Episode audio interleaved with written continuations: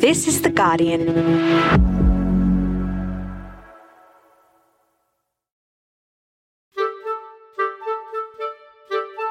I'm Nour Haydar, coming to you from Gadigal Land, and this is The Full Story.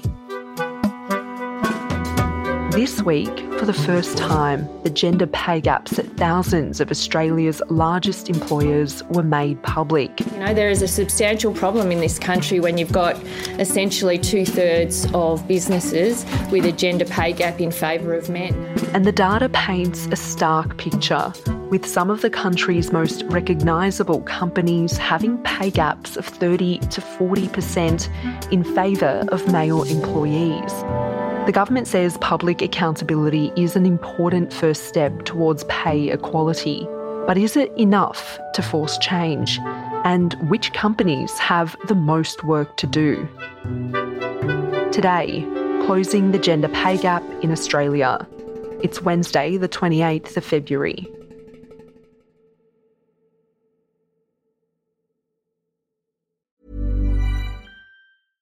Hey, I'm Ryan Reynolds. At Mint Mobile, we like to do the opposite of what Big Wireless does. They charge you a lot, we charge you a little. So naturally, when they announced they'd be raising their prices due to inflation, we decided to deflate our prices due to not hating you. That's right. We're cutting the price of Mint Unlimited from $30 a month to just $15 a month. Give it a try at mintmobile.com/switch. $45 up front for 3 months plus taxes and fees. Promo rate for new customers for limited time. Unlimited more than 40 gigabytes per month slows. Full terms at mintmobile.com. Tired of ads barging into your favorite news podcasts? Good news. Ad-free listening is available on Amazon Music for all the music plus top podcasts included with your Prime membership. Stay up to date on everything newsworthy by downloading the Amazon Music app for free or go to amazon.com/news-ad-free. That's amazon.com/news-ad-free to catch up on the latest episodes without the ads. So, Kate, for the first time, the individual gender pay gap at thousands of Australian companies has been made public. Before we start to zero in on that data, what is the big national picture? The big picture is that Australia has a median pay gap of 19% in favour of men. Kate Lyons is a reporter for Guardian Australia. And so that means that the median a man is paid is 19% higher than the median that a woman is paid, and that works out at about $19,000 a year, sort of on average. And so what we know now from this data that's come out is that more than 3,000 employers in the country, so about 60%, have a pay gap that favours men. Then there's a big block of them that have a neutral gender pay gap, so within 5% of zero, 5% in favour of men, 5% in favour of women, which allows for sort of normal fluctuations. And I'm happy to say that The Guardian fits into that category, otherwise this would be a really awkward episode for us to be recording. And then there's a small number, so just 412 employers that have a gender pay gap in favour of women. So companies have been reporting this sort of data to the Workplace Gender Equality Agency, otherwise known as WGEA, for years. What is the logic behind releasing individual company data publicly? Is it the case that by naming and shaming these companies, they'll be forced to take greater action? Yes, absolutely. That's exactly what's going on. And the hope is that, as you said, the sort of name and shame principle will mean that it speeds up the rate of progress among companies in reducing their gender pay gap. So there's been progress, but it's just not been fast enough. And so the thought is that it actually might inform decisions about what companies you want to work for or engage with or invest in. If you see that they've got a 60% pay gap in favour of men, you might think, oh, well, maybe I won't. And so before we progress, there are misconceptions and sometimes misunderstanding or confusion around what the gender pay gap is, how it's calculated. So can you explain that for us? Yes. This is really important. What we're not talking about here is paying different amounts to men and women for doing exactly the same job, which I'm sure listeners will be very pleased to know has been illegal in Australia for more than 50 years. So Yes, it's not a 60 cents on the dollar for both doing exactly the same work situation. What we're talking about here is within each company, if you lined up the salaries of all men from lowest to highest, and then you picked the median, so the one in the middle, and then compared that to female salaries, line them up, pick the one in the middle, the pay gap is the difference between those two. So what it often reflects is the fact that in certain industries or certain companies, there might be a really high concentration of male managers or men who work in the professional parts, the high-paid parts of the company. And then you might have a lot of women who work in lower-paid parts of the company. So the gender pay gap is reflective of that. Kate, you've been sifting through Excel spreadsheets looking at this data. Tell us about some of the big names on the list. Yes, I have been doing a lot of sorting and filtering of spreadsheets recently. So banks stood out to me. They all pretty consistently scored badly. Not a single of the 30 banks on the list had a neutral gender pay gap or a pay gap that favoured women. So that was kind of striking. And of the big four banks, they had pay gaps between about 18.8% for NAB and up to nearly 30% for Commonwealth Bank. ANZ said that they had made progress in reducing their gender pay gap, but were keen to do much more. Commonwealth Bank and Westpac said part of the reason for this was just the makeup of their workforce, that they have more men in higher paid jobs and more women who work at sort of bank teller, customer service, call centre positions that are lower paid. All of them said they were working to improve their gender pay gaps as well. Another industry with pretty significant pay gaps were the airlines. And so they had pay gaps of sort of 37% was Qantas, up to 50.2% for Alliance Airlines, with the others falling somewhere in between those. And that was something that was explained by the airlines as saying it's to do with the demographic makeup of their workforce. So they have far more men who are in high-paid roles like pilots or aircraft engineers, and women in lower-paid roles in the company. They also said that they were working hard to get more women into those roles, but also that because it took so long to train to become a pilot, for example, that it would take a while for that gender pay gap to narrow. Were there any industries where women were paid more than men? There, sadly, is not a single industry in the country where women are paid more than men. Not even journalism? I mean, we do come here for the big bucks, but no. But there were companies where women were paid more than men, and there were 28 companies actually that had pay gaps in favour of women of 50% or more. But what's really striking is where there were these huge pay gaps in favour of men, they were often at very large companies in high-paid sectors. For women, the big pay gaps in favour of women, 17 of those companies were disability support services organisations, very low-paid industries. And for a lot of them, that data is a little bit muddied because actually those organisations employ some of their clients who get paid a small amount to be client workers, and then that sort of skews the data a little bit. But just the fact that the places we see the big pay gaps are small, charitably focused, social focused, care focused industries, I think tells us something about, male and female work and how it's valued.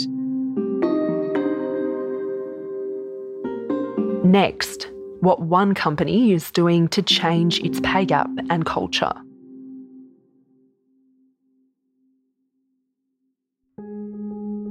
Hey, Jane Lee here with a quick note about The Guardian. As you probably know, Guardian Australia's journalism is editorially independent, which means we set our own agenda. We don't have a billionaire owner, we don't answer to shareholders, so we're free from commercial bias. And this independence matters because it means we're able to challenge the powerful and hold them to account. Unlike many news organisations, we haven't put up a paywall. We chose a model that means our reporting is open to everyone and funded by our readers and listeners who can afford to pay. Every contribution, whether big or small, counts. So if you're able to support us, head to theguardian.com/support full story. There's also a link on the full story page. Thanks.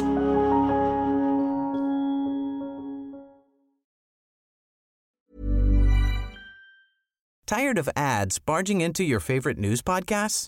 Good news. Ad-free listening is available on Amazon Music for all the music plus top podcasts included with your Prime membership.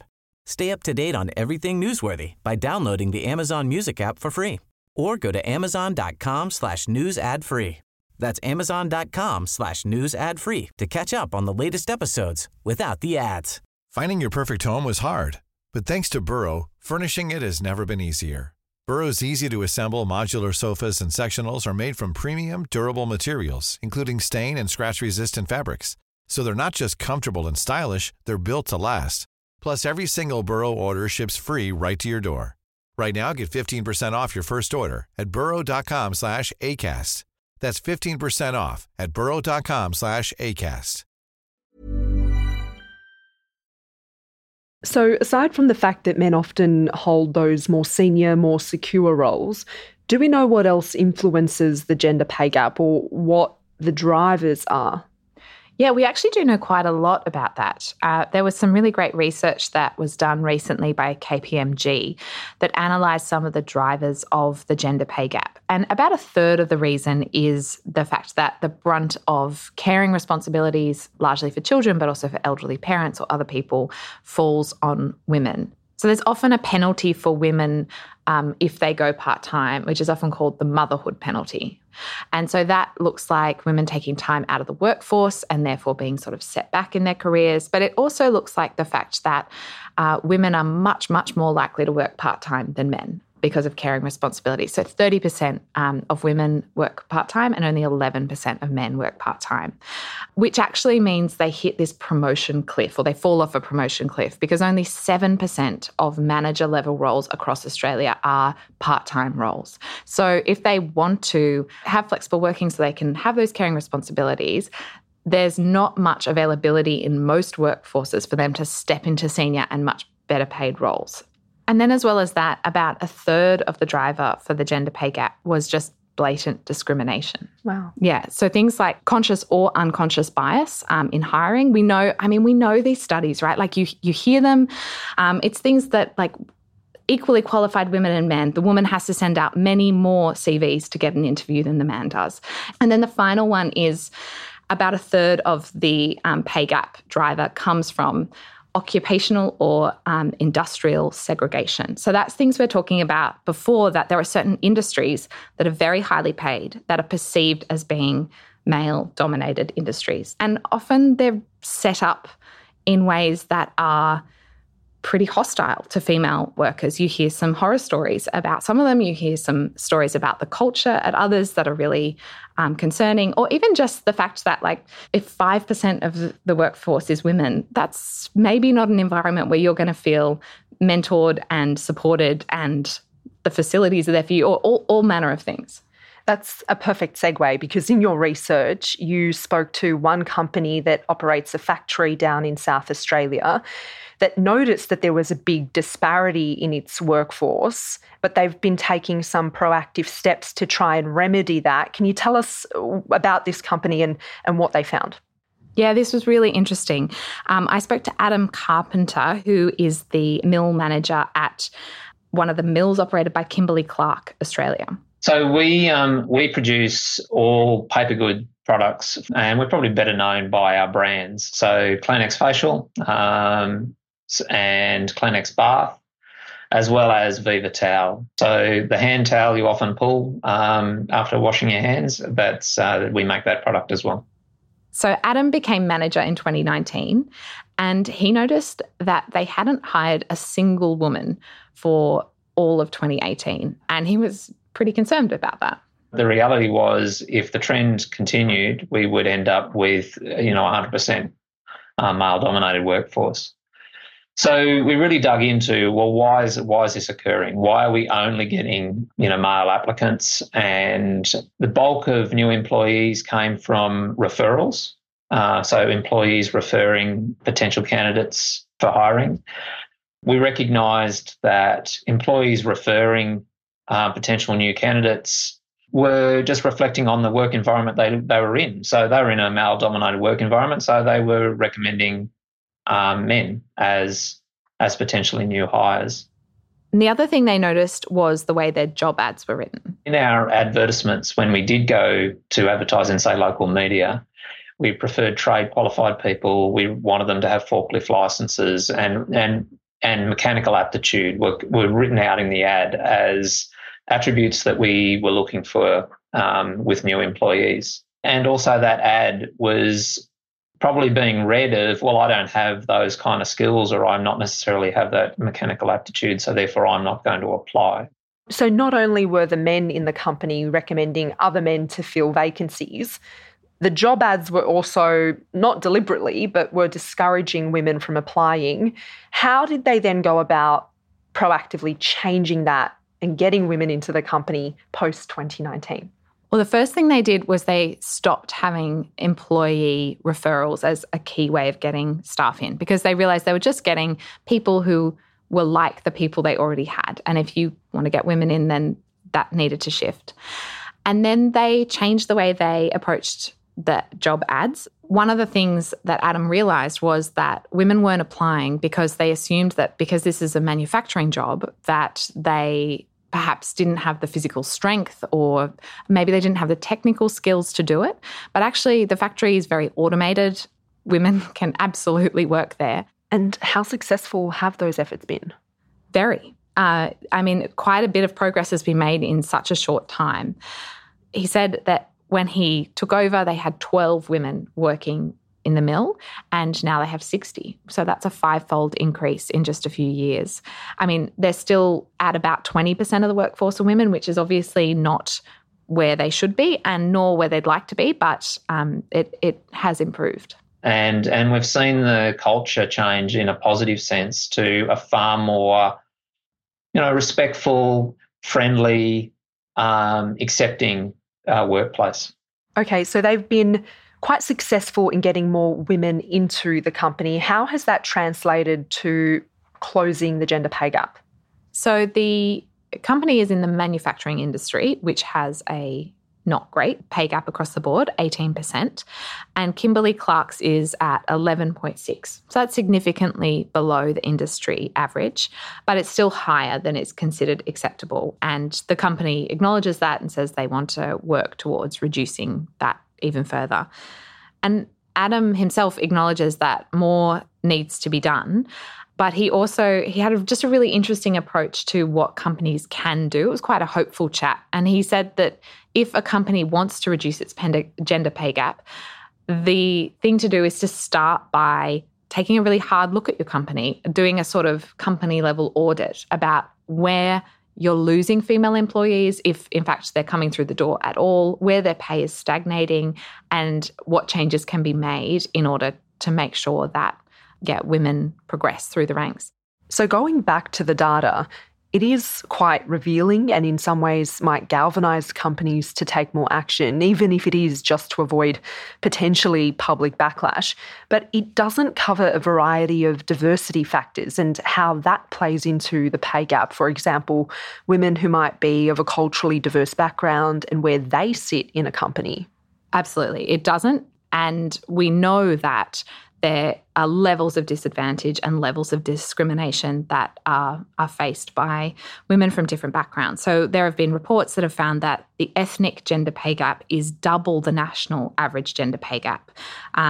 We don't collect data, for instance, on the pay gap for people who are First Nations, different gender identities. Like, remarkably, this data is binary. It's focused on male and female employees. It doesn't account for non-binary or gender diverse identities, though that is something that the agency says they are looking to collect and release in the future.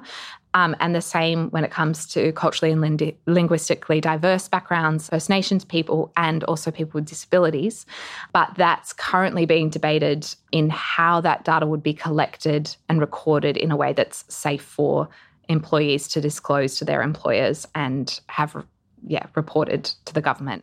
So we know that addressing the gender pay gap is only one piece of advancing gender equality, making sure that women have financial independence, that improves their access to services, to housing. But are there any targets that we're aiming to achieve to ensure we reach gender pay parity? Yeah, you're absolutely right. This is one measure and it's by no means the only measure, but I suppose for a lot of people it's representative or symbolic of where power lies in our society. If, you know, money is power and financial freedom is power, and having your work valued, your industry valued, represents power and recognition in society, it is kind of a helpful symbol of gender equality. If we were to get to gender equity, like men and women being paid basically the same within that 5% range, on current trajectories, the research shows that would take 40 to 100 years. So that's just like, that's way too long, right? Like that's not in our working lives. It's not in our daughters' working lives. That's just a bit outrageous. Yeah, humans will be flying around in cars before then. Yeah, right, exactly. And then on top of that, there's just the issue of plain fairness. You know, it's a moral question. It's a fairness question of, do we value women less than we value men? And if the answer is a resounding yes consistently, you've got a problem in society, and not just for women, but for men as well, because gender equality is an issue for all genders, right? It's absolutely a society-wide issue.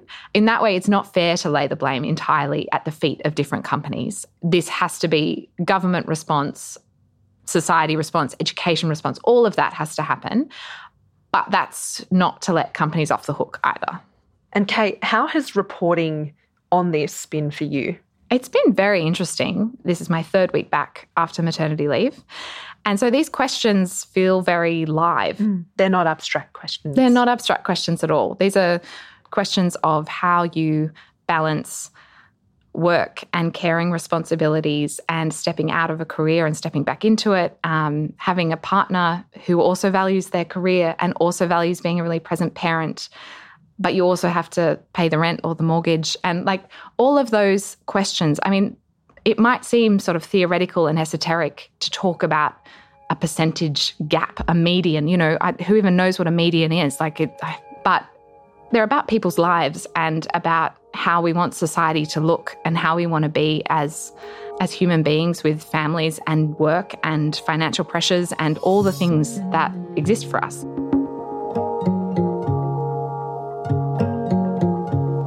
That was Kate Lyons, a reporter for Guardian Australia. You can find more of Kate's work on theguardian.com, and we've linked to her latest piece on the pay gap on the full story page. That's it for today. This episode was produced by Karishma Luthria, sound design and mixing by Camilla Hannan. The executive producer of Full Story is Hannah Parks. If you like this episode, don't forget to subscribe or follow Full Story wherever you listen to your podcasts. You can also leave a review. I'm Nour Haydar. Catch you next time.